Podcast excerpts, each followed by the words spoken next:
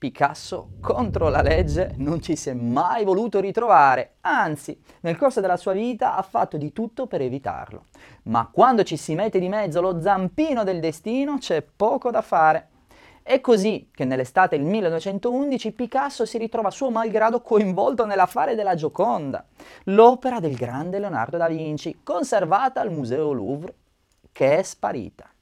E sì, è stata presa sotto braccio da un dipendente operaio del Louvre di origine italiane, un tale Vincenzo Perugia. A Parigi scoppia una vera bomba mediatica e politica. Questo crea un clamore incredibile e presto inizia una caccia aperta per cercare il responsabile. Tra questi vengono coinvolti anche Guillaume Apollinaire e Pablo Picasso, sì, proprio lui. Mai se lo sarebbe aspettato. È una storia torbida la loro, fatta di liti e ricettazioni di opere d'arte antica. L'accusa però si dimostra falsa. Scampato all'arresto e scagionato, Picasso, con la sua consueta verve ironica, diceva agli amici «Vado al Louvre, serve qualcosa?»